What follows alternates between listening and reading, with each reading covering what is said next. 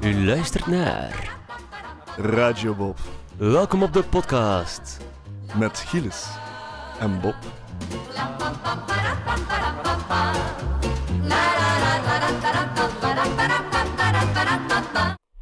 Good morning. Vandaag nemen we jullie mee op een trip naar het oude Egypte.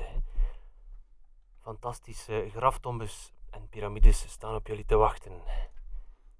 Ja, G, dat klopt. We gaan heel ver terug in de tijd. Ik was er zelf van verschoten. We hebben het ooit allemaal eens moeten leren in het middelbaar, Gilles. Jij ook? Ja, groot midden, deel. neder, boven, laat, vroeg Egypte, Ja, ja, ja. de Nijl. Het zat ver, maar het doet deugd om het nog eens allemaal boven te halen. Met een, een, een, een 20 jaar erbij, of, of niet 20 jaar, sorry. Maar x aantal jaar erbij kan er toch met een nieuwe her, een hernieuwde interesse sorry, naar, naar kijken. Het is eigenlijk Ja, ja, ja. een fascinerend iets dat toch eigenlijk de, het is de schoot van onze hedendaagse samenleving. Hè. De, de, de Nijl, vallei en dan de, de Eufrat en de Tigris, die, die banaan eigenlijk bijna, dat, waar eigenlijk de landbouw gestart is. Ja. Waar dat we zijn beginnen akkers en granen eh, cultiveren, daar is het eigenlijk allemaal gestart. De eerste grote beschaving. Ja. De- zo wordt het wel eens omschreven. Oké. Egypte. Ze hebben ook fantastische muziek ehm, ge- voortgebracht eigenlijk. En eh, dit is niet opgenomen toen, natuurlijk niet, maar het is toch in die stijl Eclipse van Hazam Eldin Moshra.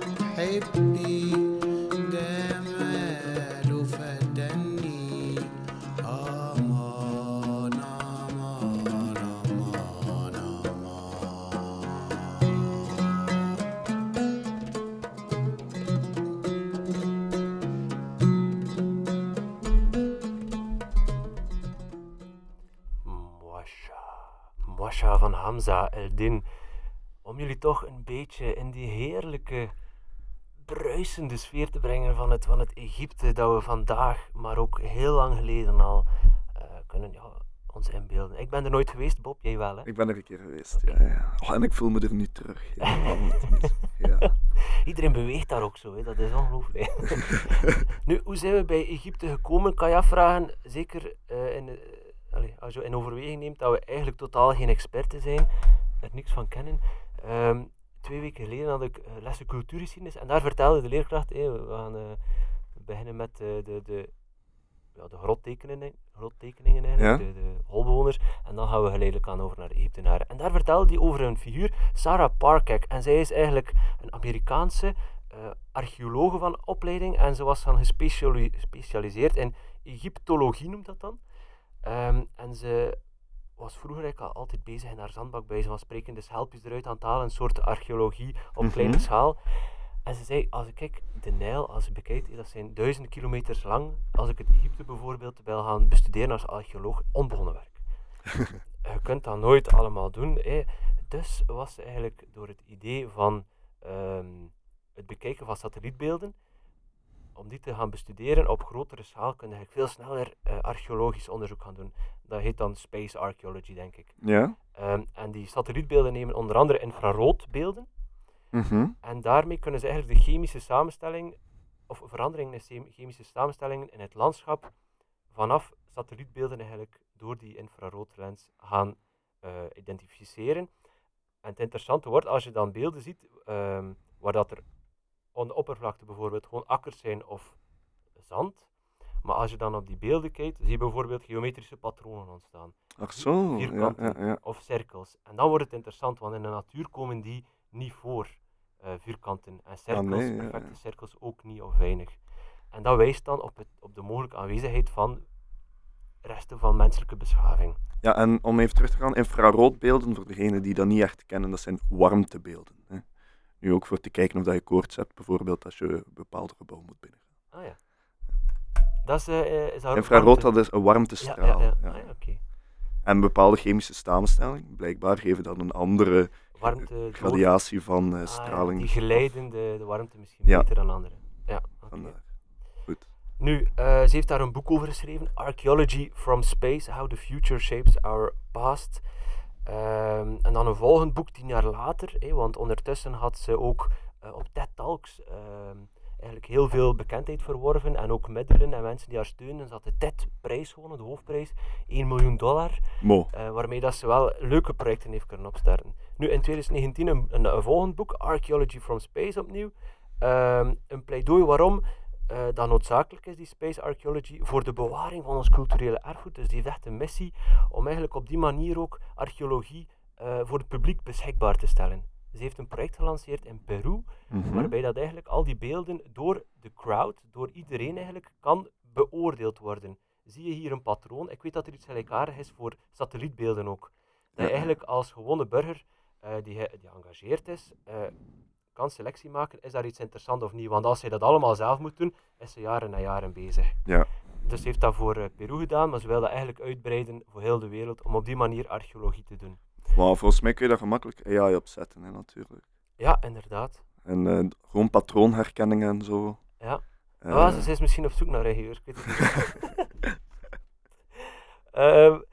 nu, wat heeft dat opgeleverd al? In 2011 heeft ze samen met een team, ook met National Geographic, werd ze ondersteund, 17 verloren piramides ontdekt. 17, ja. 17, 3000 oude nederzettingen en 1000 graf- Ontdekt echt. Maar ja, vermoedens. ze Ja. hebben ze niet allemaal opgegraven. Nee. En 1000 eh graftombes.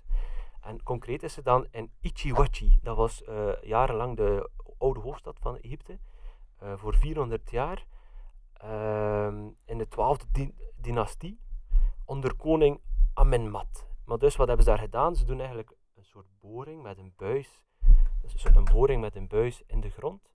Ehm, en dan kunnen ze eigenlijk al die lagen, hoe dat ze erin zaten, ook eruit gaan trekken eigenlijk Ja. hoe dat ze ook de ijstijden bestuderen. Hè. Dus, Of eh, nu gewoon grondmetingen in het algemeen. Ja.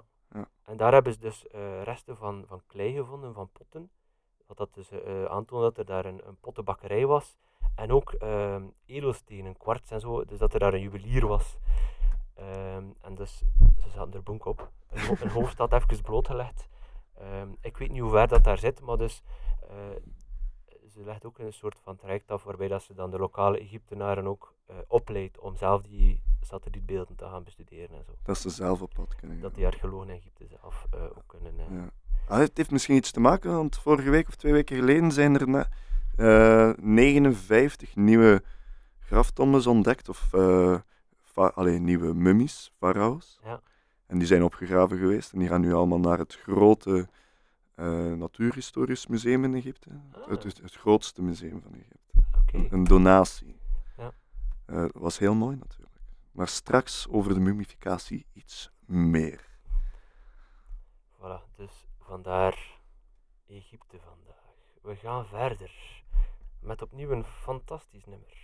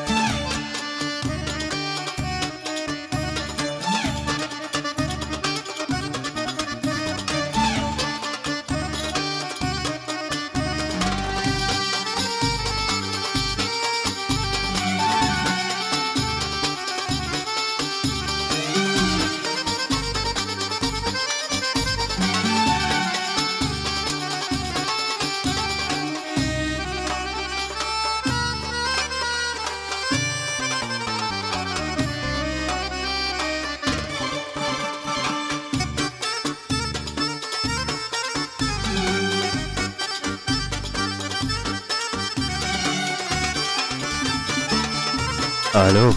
Oeh, ja. Hoor jij die beter?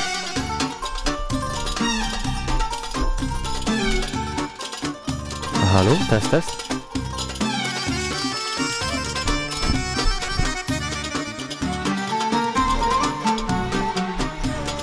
Dat is omdat ik ermee beweeg, zeker of niet?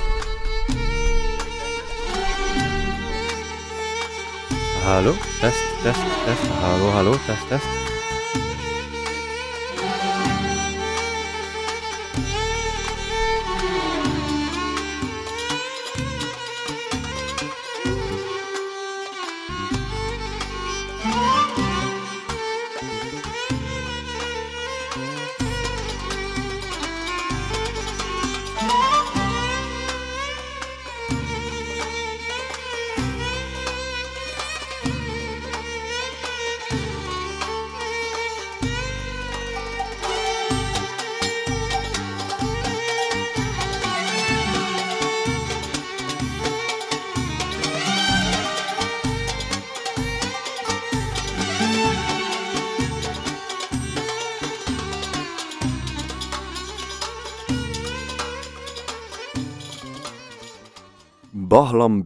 Van Hossam Ramzi.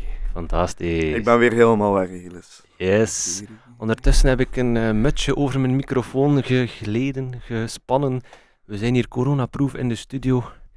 Maar daar gaan we niet over spreken. We hebben het over de Nijl en zijn inwoners. Ja, dat klopt. Maar laat ons eerst een keer teruggaan, Gilles. Het Mhm. oude Egypte. We zitten ver weg. Heel ver weg.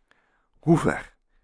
Eh, ik denk 8000 jaar voor Christus, 7000 jaar voor Christus, dat eigenlijk in die banaan, die sikkel, zoals eerder spraken, dat daar de eerste mensen eigenlijk sedentair, sedentair gingen gaan leven. Ze hadden een bepaald graangewas dat ze daar konden eigenlijk eh, bemeesteren en eigenlijk gaan cultiveren.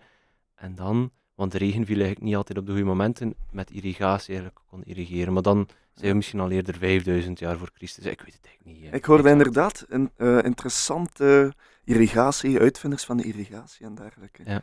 Ehm, maar eh, er zijn al eh, menselijke resten gevonden tot 40.000 jaar voor Christus. Ja. Dat is heel lang geleden. Maar men spreekt van het oude Egypte vanaf drie millennia geleden, eh, vijf millennia geleden ondertussen, wow, 3000 voor Christus. Ah ja, dan spreken ze officieel van Ja. de eerste Egyptenaren, of hoe moet u dat...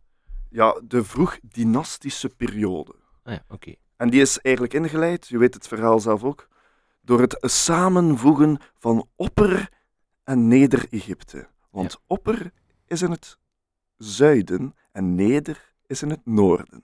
Ja, dus eigenlijk aan de bovenrivier en aan de monding, aan de onderrivier. hè, Ja. Zo bekeken dan, hè. Ja, inderdaad. Van boven naar beneden. Dus noord is dit keer onder en zuid is dit keer boven, te Inderdaad. begrijpen. Oké. En ehm, ja, dus de vroeg-dynastische periode is dus ingeleid door koning Narmer. En die heeft Neder- en Opper-Egypte voor de eerste keer Ja. herenigd, samengevoegd. Misschien moeten we even groot. inzoomen. Waarom waren die twee niet altijd al samen? Dat Ja. waren eigenlijk concurrerende volkeren. Ja, waren het concurrerende vol- vol- volkeren? Ah, Wel, ik, ik, ik heb begrepen dat bijvoorbeeld ehm, dat, dat ze tegenstelde belangen hadden en dat de, degenen aan de monding eigenlijk bang waren dat die in het zuiden natuurlijk het water voor hun gingen houden en een dam gingen bouwen. Ja, eh, terwijl de anderen hadden dan toegang tot de Middellandse Zee. Dat hadden de, an- dat, dat, dat dan de, degenen die meer rivieropwaarts woonden, die hadden dat dan niet. Dus ze hadden verschillende belangen, verschillende troeven. Het was eigenlijk in de sterren geschreven om laten we samenwerken, ja, maar ze waren op de een of andere manier toch bang eh, om, om dat te doen. Ja, ja. Wantrouwig. Maar het is eh, een farao is het dan uiteindelijk toch gelukt om ze samen Ja. te voegen. En eh, zo was eigenlijk het Oude Rijk, dat is van 2700 voor Christus tot eh, 2200 voor Christus. Ja. Dat is eigenlijk de hele periode van het Oude Rijk. En daar spreekt men over de bekende farao's en de grote piramides. Dat speelt zich allemaal daar af. Ah ja, daarna is dat minder van, van tel. Goh, je hebt dan, ehm, dus na een verval, dus wat, wat wil te zeggen, dat is een rustperiode, dat is een periode van, van chaos, van strubbelingen, waar dan Neder- en Opper-Egypte terug uit elkaar gaan. Ja. Dat heeft een, ehm, ja, een 100 jaar geduurd, of een 200 jaar geduurd, en daarna is er weer een nieuw tijdperk ingegaan in het verhaal van Egypte, het Ja. Middenrijk. Het Middenrijk, oké. En dan is er nog een rustpauze gekomen. Inderdaad. Weer een rustpauze en dan het Nieuwe Rijk. En daar heb je weer bekende farao's. Ah ja. Dus in het Middenrijk, oké, je hebt er ook nog bekende iconen, bekende figuren. Mhm. Ehm, iets minder bekend, uh, Mentuhotep. Ja, ik ken die zelf ook niet goed. Nee. Maar die was ook wel een bekende figuur binnenin het Middenrijk. En dan in het Nieuwe Rijk, dan waren er weer bekende farao's, zoals Hatshepsut, Tutankhamon, Ramses II. Ja, ja, ja. Dus de, eh, die zijn ook de wel... glorieuze en in films vaak vertolkte, of naar, naar voren gebrachte farao's eigenlijk. Hè? En weet je hoe dat eigenlijk het Egyptisch Rijk gestopt is? Wanneer? Eh, ja, het binnenvallen van de, de Ottomanen? Of nee, nee, nee, nee, dat is later. De Inderdaad. Perzen. De Romeinen. Eerste Perzen. Ja, ja oké. Het de was, ja, het was een beetje, maar effectief door de Romeinen met Keizer, die dan ook nog een, een kind had met Cleopatra. Cleopatra was een zo de laatste Mhm. eh, farao eigenlijk van Egypte. Ja. En dat was een, een 40 voor Christus, een 30 voor Christus. Ja. Is dat dan opgedoekt volledig, overgenomen door de Romeinen. Ja, de Romeinen, zo heb ik het gelezen in een boek van Peter Frankopan, De Zijderoutes. Dat gaat dan over, vooral eigenlijk niet over Europa, hoe dat Europa eigenlijk insignificant was in die tijd. Dat de Romeinen eigenlijk pas groot zijn kunnen worden door de inname van Egypte. En waarom was dat? Omdat ze natuurlijk toegang kregen tot die enorme graanschuur. Tot de enorme Nijldelta die zo vruchtbaar was. En zoveel graan kon leveren en voedsel en rijkdom op die manier. En eigenlijk hebben ze, dat, ja, hebben ze daar gigantisch van geprofiteerd. En zo zijn ze kunnen echt nog verder uitbreiden daarna. Ja. Heb ik begrepen. Weet je eigenlijk waarom dat die zo vruchtbaar is, de Nijl? Omdat hij ehm, één keer in het jaar of twee keer in een jaar eh, uit zijn oevers treedt. En eigenlijk al het slep Ja. dat hij mee heeft uit eh, ja, de, de, de, de loop van de rivier. Hoeveel kilometer is het, Bob? Goh, een Zes- 6660 kilometer Ja. was het. eh. Al dat slip dat dan de weg meevoert, wordt dan eigenlijk over de akkers verspreid. Ja, men spreekt dus over, eh, in Egypte vroeger over het zwarte en het rode zand. Hmm. Dus eh, het zwarte zand was eigenlijk het slepzand. En dat was letterlijk met een lijn. Je kon dus met één voet in het zwarte zand gaan staan, met één voet in het rode zand, het Sahara-zand. Ah, ja, ja. Eh, dus die lijn was heel duidelijk te zien.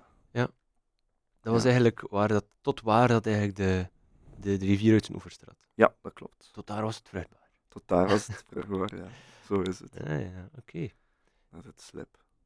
Ik wil wel anders eh, nog een beetje meer vertellen over de, de, de akkers en eh, het, excuseer, het, het boeren van de Egyptenaren. Maar anders eerst Laten we dat na de volgende nummertje doen. El Hobo Halal.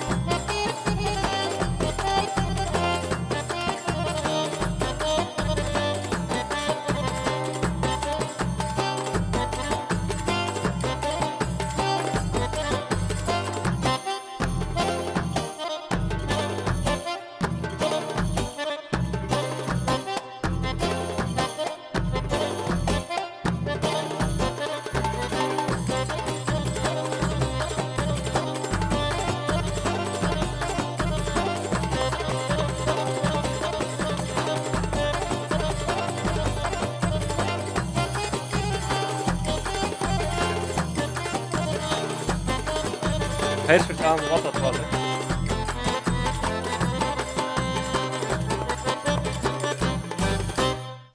Jepla. Jepla, danser, danser. Ehm, dat was Hossam Ramzi. Hij is geboren in Cairo. Eigenlijk een rijke luiskindje. Hij is eh, in een rijke familie geboren en heeft zich kunnen toespitsen op de familie. eh, op de familie, misschien ook. Op de muziek. hij is dan naar eh, Londen geëmigreerd eh, en heeft echt met fantastische artiesten samengewerkt, waaronder Jimmy Page. Oela. Dus hij heeft het echt wel ehm, gemaakt in zijn leven. Hij is gestorven vorig jaar, 10 september 2019. Is Ja. hij eh, uit het leven eh, verdwenen. En is hij opgenomen door de vader. Gemummificeerd. Ja. En maar Gilles, nu dat je zegt rijke luis, dat, dat laat een belletje bij mij rinkelen. Oeh. Weet je, ehm, Egypte werd vroeger geteisterd door redelijk veel plagen. Hè? Je hebt er toch ook al het een en het ander over gehoord. Mhm. Maar blijkbaar was er ook een luizenplaag. Die hadden daar immens veel last van. Want dat was de eerste grote beschaving. Mensen le- leefden allemaal bij elkaar. Dat was Ja, in ja. eh, ja, een grote stad eigenlijk. Heel dance, ja. En die hadden nog niet de middeltjes daartegen allemaal. Geen riolering, geen water, deftig. Dus dat was de reden. tapwater. De... Klopt, Gilles. Maar dat was de reden eigenlijk dat ze hun allemaal kaar, kaal schoren. Ah, Dus alle Egyptenaren Ja. die waren heel mooi glad geschoren, gewoon omdat die zo geteisterd werden door al die eh ja, insect, eh, luizen. Ja. ah ja, oké. En die gewaden misschien ook. Zich zo bedekken tegen de insecten, hè? Tegen de warmte misschien eerder dan. Ja, Witte... maar de gewaden waren meer er ook religieuze betekenis. En zo. Ja. De grote priestergewaden en zo. Oké, maar goed. Juist voor ons nummertje hadden we het gezegd dat we het over nog een beetje de landbouw gingen hebben van Egypte. Mhm. Dus eh, het overstromen van de Nijl. Momenteel bevinden wij ons in de Achet-periode. Ach, het. Ja, dat klopt. Dus ehm, de Achet-periode is van juli tot oktober. En dat is eigenlijk wanneer dat de Nijl overstroomt. Ah ja, oké. Heden, eh, heden te dagen is dat natuurlijk niet meer zo.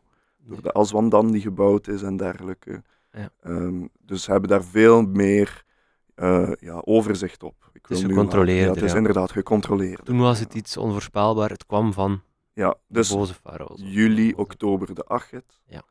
Ehm, al, dan was het aan het overstromen, dus konden de boeren niks doen. Mhm. En dan zei de farao, oh hier, kom maar helpen met de piramides bouwen en zo. Ah, ah. Dus de boeren werden dan meegebruikt eigenlijk voor het bouwen van de piramides. ah ja.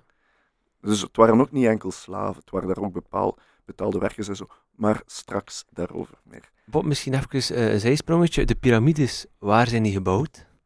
Je hebt er op verschillende plaatsen. Je hebt er zelf in China. Dat weet je niet, Gilles? Maar in Egypte, waar, De, ja, Gizeh. die zijn allemaal langs één kant van de rivier gebouwd. Ah, zo wil je zeggen. Ja, in, in, het, ehm, in het westen, waar de zon ondergaat. Ja, inderdaad. Het, het, waar dat de zon, de doden Ja, eigenlijk. waar dat de zon sterft, ja, als het ware. Dus die boeren waar je over sprak, die moesten soms ook aan die kant van de Nijl gaan werken eigenlijk. Daar was het ook vruchtbaar. Maar dat deden ze niet graag. Dan moesten ze eigenlijk de rivier naar de kant van de dood. Ah, ja, ja, ja. Dus al die piramides waren ook aan die kant. Ja wel. Als De dat zo de- aanwezig is, kan ik dat Ja. wel inbeelden. Dat dat zo van, oeh, nee, ik ga niet naar de overkant. Ja, dat was de kant van de... En dan, ja, de, oh, de zon ging dan op in het oosten. Dat was aan de kant van de levenden. Ja, van de wedergeboorte. Ja. Maar dus, ja, ga maar verder, Ja, sorry. dus de Achet. Mhm. En dan heb je daarna de perret, dus de groeitijd. Hè. Het water is terug weggetrokken. Van november tot februari moet je beginnen zaaien, zaaien, zaaien. Ah ja. En dan waren de boeren weer allemaal heel ja, actief bezig. Ja. En dan daarna had je de chemoe. En dat is van maart tot en met juni. En dat is de droogtijd wanneer dat je moest oogsten. Ah ja, ja, ja. Maar het gebeurde wel eens hè, dat dat niet helemaal overeen kwam. Mhm. Dat het keer meer had, eh, of langer had overstroomd. Ja. Waardoor dat, dat eh, alles heel eh, ja, rot werd en zo. Ja, Dus ja. het was heel moeilijk om dan alles. En vandaar dat ze ook het irrigatiesysteem hadden uitgevonden. Ah, om dat iets gecontroleerd te. Inderdaad. Ja. En wat was dat? Hoe deden ze dat eigenlijk? Ze maakten grachtjes langs de Nijl Mhm. en die bewaterden ze met de shadouf. De shadouf. de shadouf, dat is... Lekker uit, Bob. dus eh, in principe is dat gewoon een lange stok met een emmer aan en een hefboom. Ja. Dus heel de tijd de emmer onder, onderdompelen en dan overgeven naar eh, de grachtjes.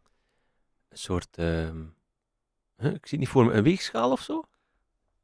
Effectief, het is arbeid. Hè. Je moest het water met een emmer naar de, naar de grachtjes brengen. Ah, met een een persoon deed Ja. dat eigenlijk. Personen deden dat. En je moet weten, Ja, ja. de Nijl die zat vol met ja, heel gevaarlijke dieren, krokodillen, maar ook nijlpaarden. Dus Ja. ook zeer gevaarlijk. Een gevaarlijk klusje eigenlijk. Ja, ja, ja. Je moest altijd goed opletten. Oh jong. Die weet gewoon met de hand eigenlijk dat water eh, Ja. overbrengen. Amai, zalig. Allee. Miserabel. Ja. Ja. Moet iets doen. Oké, tof. Dus dat was echt ingedeeld in de periodes. Vruchtbaar, overstroming, Ja. eh, oogst. En dan een periode, oh, niks te doen, piramides bouwen. ja. eh, Of ja, andere grote moment, eh, monumenten en zo. Dat was, eh, ja, de Nijl, dat was iets heel... Soms was de Nijl zelf 20 kilometer breed. Hè. Ja. Dat was gigantisch. En ze deden van alle sporten ook op de Nijl. Mhm. Ehm, ik, ik weet nu niet precies hoe dat het noemt, maar in de middeleeuwen, ehm, zo stoten, dat ze zo met een lange stok en op twee paarden naar elkaar gaan. En dan, Eh, de steekspelen. ja, de steekspeel. Deze ook niet? Dat deden ze, maar op, op bootjes. dat lijkt me levensgevaarlijk, die Nijl eigenlijk, om, om Ja, met een boot op te gaan. Zo'n... Ja, dat is, dat is een slok op, dat, dat, dat neemt alles mee, hè? Zit daar geen serieuze stroming op, op de Nijl? Dat, dat weet ik niet. Dat kan ik niet zeggen. Wow. Waarschijnlijk zijn er wel rustigere stroken en... Ja, ja, ja. hè, Zijarmen en zo misschien. Ja. Maar dus die steekspelen deden ze ook op het water. En eh, dan zat er eigenlijk een, een man met een lange stok van achterop op de boot. En Mhm. ondertussen waren er een stuk of zes aan het roeien. Ja. En dan waren ze zo aan het, langs elkaar aan het passeren. En dan moesten ze proberen de anderen in het water te duwen. Maar je moet weten, in het water zit vol met krokodillen en zo. Dus eenmaal dat je gevallen bent, is het... eh, waren eigenlijk een beetje voor de farao's of voor de... ja, beetje, een beetje te entertainen, en zo. Ja, ja. Ah, tof. Wel, misschien een van die eh, steekspeelmensen was Hamza el-Din. Hamza el-Din. Die is geboren in 1929, dus ze deed dat toen al niet meer. Was een, eh, een, is een Egyptische ja, mens die ook muziek maakte. Gestorven in 2006. Ehm, hij is geboren in Toshka, in Zuid-Egypte. Eh, en hij is eigenlijk van opleiding een electrical engineer. Hij heeft dan gewerkt eh, in Cairo voor de, voor de National Railway, dus de Cairo spoorwegen eigenlijk. Ja, ja, ja. Maar dat was hij toch niet zo heel gelukkig in. en Hij vond zijn draai niet. Is dan muzikant geworden. En dan heeft hij onder andere deze fantastische muziek gemaakt. Greetings van Hamza el-Din.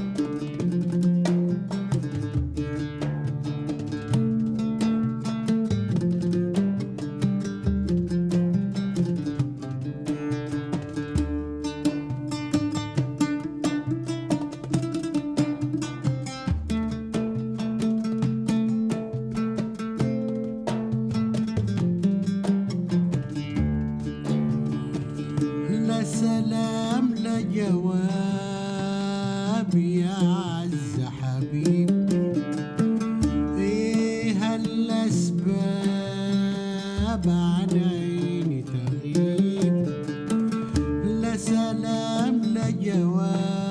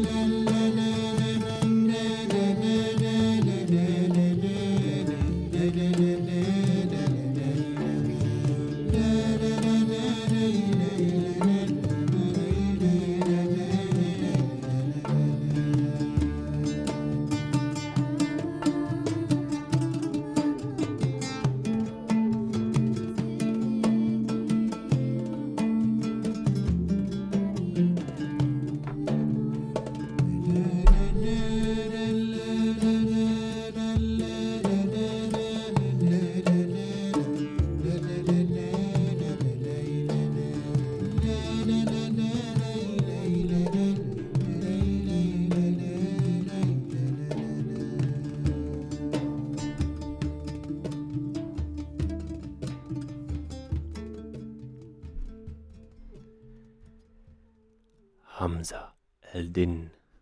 Greetings. Noemt het nummertje. Ja, het is toch eh, fantastisch, die, die instrumenten die, Ja, eh, die wij niet zo goed kennen hier. Hè? Ja, wat, wat is dat allemaal, Gilles? Goh, Goh. ja, ik het ook niet helemaal kunnen. Een ik sitaar denk of zo? harp en, ehm, Een sitaar eh, lijkt mij... Nee. een sitaar, harpen, luiten. Digge, digge, digge. Het, is, het, is, het zijn echt eh, virtuozen eigenlijk. Hè? Ja, heel mooi. Echt heel mooi. fantastisch. Ja. Dus iets eh, niet alledaags. Hij heeft ehm Hamza Eldin dus nadat hij bij de railroad had, railroad had gewerkt in Cairo, is hij dan gaan studeren eh, aan de universiteit in Cairo, muziek. Ach zo, ja. Daar heeft hij eigenlijk zijn kunstjes voor het eerst geleerd. Ah, kijk, ja. Maar Cairo, dat is eigenlijk dicht bij, bij Gizeh. Kiezen. Maar dat ken je waarschijnlijk wel. Het, het, een van de zeven wereldwonderen. Ja. De piramides van Gizeh. Eentje daarvan is geclassificeerd als wereldwonder. De oude wereldwonder, maar je hebt de nieuwe en de oude. Ah, vertel. Ja, je hebt de oude wereldwonder en de nieuwe. Ah. En ze hebben elk een lijstje. En ik denk dat een van de piramides... Is het één piramide of... Want ik las de piramides van Gizeh. Want er zijn er zo drie gegroepeerd bij elkaar en die zijn wel... Heb je die bezocht toen als je daar was, Bob? Ja, ja, ja. Maar ik ben niet binnengegaan. Het was enorm warm. Hm. En ik was ook met mijn familie. En... Maar dan moet je net naar binnen gaan, dat is koud daar. Oh, oh, oh. Het schijnt. Nee? We hadden verhalen gehoord, een beetje verstikkend, een beetje, een beetje claustrofobisch, heel kleine gangetjes allemaal. Oei. Lijkt me heel leuk om te doen, Als je de eerste bent. Als je de eerste bent. Ja. Maar er zijn constant mensen die naar binnen en naar buiten gaan. En op die kleine gangetjes moet je dan telkens elkaar passeren en zo. Ja. S'nachts ik het eens willen doen. Ja. Met een fakkel. Oeh. Ja. Ja, dan denk ik meteen af Indiana Jones. Maar ik heb volgens mij echt een, een compleet verkeerd beeld van wat dat Egypte eigenlijk was en is door die films. Ja? nee. Ja, Al sinds die piramides bezoeken nu in coronatijd, zal er niet in zitten, denk ik. Of moeilijker. Ja, dat zal een beetje moeilijk zijn, maar het gaat misschien niet slecht zijn, want al dat bezoek aan die piramides doet ook niet de piramides ten goede natuurlijk. Inderdaad. Maar vertel, dus de, het wereldwonder, de piramides. Ze Ja, dat- zijn eh, driehoekig. Het Drie, ja, een- dat is een piramidevorm. Hè. De Ja. Driehoek is een vlakke figuur. Maar goed. Ehm, Als je langs één kant kijkt... Ja. Ja, zeg maar. Goed, dus de piramide. Gilles, hoe, hoe lang denk je dat ze daar eigenlijk over doen om dat te bouwen?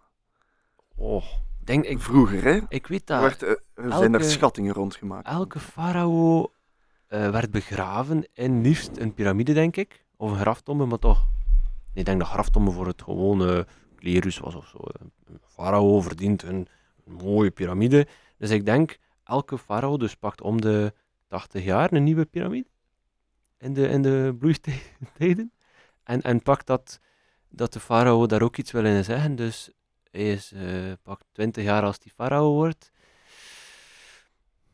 En hij sterft aan 60, pakt 40 jaar om het te bouwen. Ja, dat is eh, een, ja, een mooie eh, nederzetting van. maar het, het, het is echt minder. Ik was er ook van verschoten. Tussen de 10 en 25 jaar had ik gelezen. Ja. Dat is. eh, ik, maar ja, 10 is natuurlijk een heel kleintje. Ah ja. En dan 25 is eh, een veel De groter. grotere exemplaren. Waarschijnlijk hoe ouder dat je was, hoe kleiner dat je piramide werd. nee, dat stond eh, omgekeerd evenredig in verhouding met, je, met de lengte van je penis. Oké. En Maar goed, ja, ik was er redelijk van verschoten. En het niet alleen slaven, eh, zoals lang gedacht was, hebben daaraan gewerkt. Dus zoals ik eerder had gezegd, de boeren ook, tijdens de Achet-periode. Ja. Maar ook betaalde eh, ja, werkfront, eigenlijk. Ja. En de boeren werden die betaald, denk je? Die werden ook betaald. Ah, ja. Oké. Want lang gedacht wa- was dat gewoon, oh, allemaal slaven. en- Ja, dat is typische beeld, hè, met de zweep. Ja. Maar dat is- blijkbaar is dat niet helemaal correct. Ah, Oké. Ja. Maar hoe kwamen nu de Egyptenaren opeens op zo'n bouwwerk? Op het idee om dat te doen, of? Ja, zo gewoon, ik ga een keer een piramide zetten hier in, in het zand. Ik denk, ze konden niet anders. Ze moest dat in hun genen. Nee, maar een toren bijvoorbeeld, en dat mulle zand, dat, dat is ge- gedoemd om te falen. Dus de idee van, ah, we beginnen met een brede basis en dan stabiel naar boven toe. En dan het hoogste dat we kunnen is dan de punt. Om dichter bij God te zijn.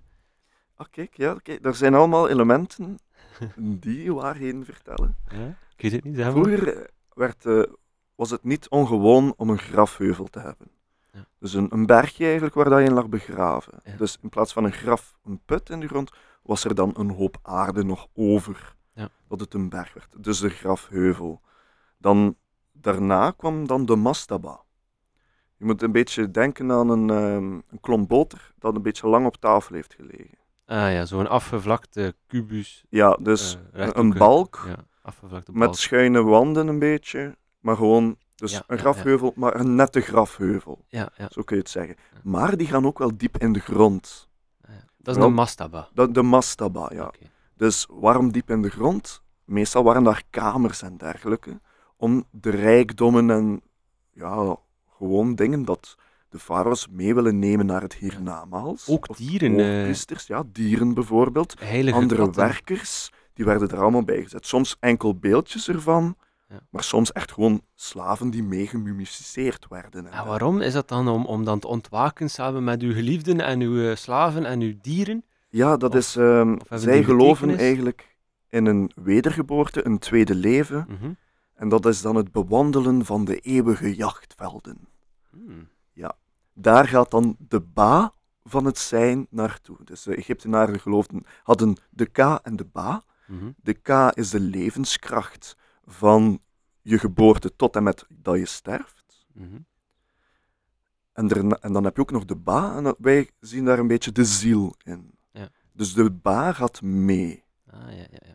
En omdat de K en Ba als een geheel de overgang zou willen maken, dat je nog altijd in je lichaam zit, Mhm. met alles erbij, moet dat zo goed mogelijk bewaard worden, om de K en de Ba samen te houden, en vandaar ook de mummificatie. Ah, ja, ja, oké. En met alle weelden en zo dat meegestuurd Ja. werd. Ja, je wil liefst je ziel bewaren, je lichaam, oké.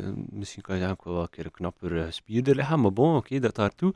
En dan wil je ook nog je sociale status eigenlijk mee verhuizen ja, naar het hiernamaals. Oké, dat is de redenering Ah, erachter. nog een leuk weetje trouwens over Tutankhamon. Dat was een van de, of de enigste mummie die teruggevonden wordt met een erectie. Dus die was opgestopt met een erectie. En het zou zelf kunnen dat het niet de zijne was. Ah ja? Om zo, ja, mee naar het hiernamaals. Met een... Ah ja.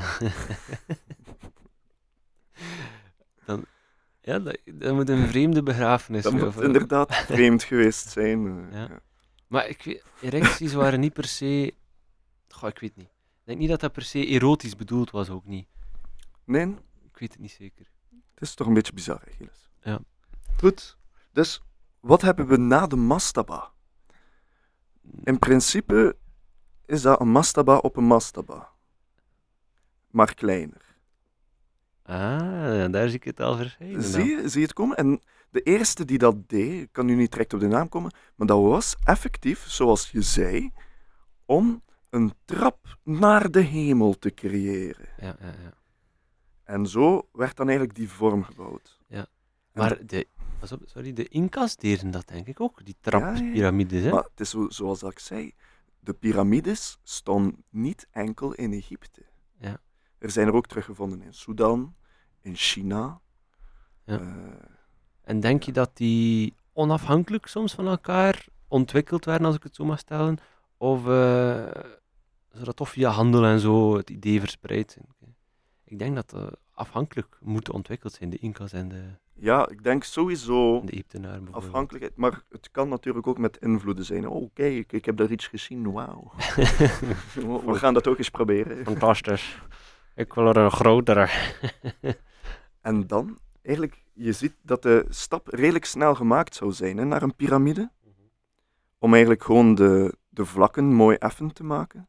Maar, dat was niet het geval. Eerst was er nog de knikpiramide. Ja? Het is er een beetje speculatie rond. ehm, waarom dat, dat die knik had. Velen, hè, de meest geloofde speculatie, is... Ze waren bezig met de bouw, maar hij ging te hoog komen, het gewicht ging te groot worden en hij zou instorten. Ah, ja. Dus ze hebben er een knik in gemaakt, Ah, ja, ja, ja. zodat eh, er minder gewicht eigenlijk op sta- staan. Maar dat lijkt me toch straf. Die Egypten, waren die niet vrij sterk ook met wiskunde, berekening? Die, waren, Ja, dat was, die kenden sterrenlichamen en dat was dergelijke. een, Die prachtige beschaving, Gilles. Prachtig. en, de, en de piramides, die staan, ik wist dat niet, maar die staan dus loodrecht op de windroos. En wat is de windroos? Eh, Noordoost-Zuidwest. Ah ja, oké. Dus een zij, je hebt de vier zijdes. Ze zitten eh, in het noorden en in, in het westen. Dus het staat perfect haaks. Ja, ja, ja, oké. Dus die gebruikten eigenlijk alles wat dat ze konden zien. Eh, ook astrologie waarschijnlijk, met de sterrenkunde en zo. Om dan berekeningen te maken, om dan zo de juiste... Ja. Want dat is heel moeilijk, hè? een rechte hoek maken. Ja. Maar dus dat beeld dat wij dan kennen eh, van in eh, Indiana Jones, dat je dan moet wachten tot het maneschijn binnen straalt in uw piramide, dat is eigenlijk geen, geen fabel, bij wijze van spreken.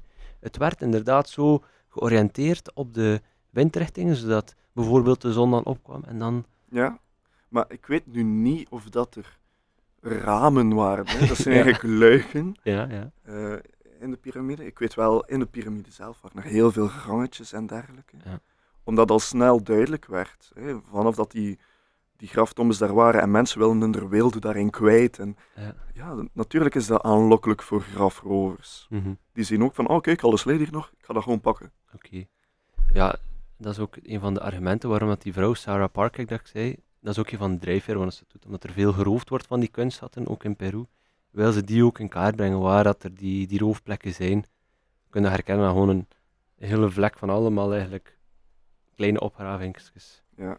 Maar dus, ehm, een kunststad dat niet, kunstschat dat niet gestolen is, is de steen van Rosetta Bob. Daar wou je ook nog iets over kwijt, denk ik. De steen van Rosetta. Ja, Ja. ja. natuurlijk. De Egyptenaren hadden hun eigen tekst en hun eigen manier van communiceren. Hieroglyphen. De hieroglyphen, inderdaad. Ehm, maar voor een buitenstaander, probeer maar een keer te ontcijferen. Hè. Dat zijn gewoon ellenlange Mhm. tekeningetjes. Ja. En de steen van Rosetta heeft eigenlijk daar duidelijkheid in gebracht. Ah, Dat is een steen waarop dat er drie verschillende teksten, st- eh, éénzelfde tekst staat, maar in drie verschillende talen.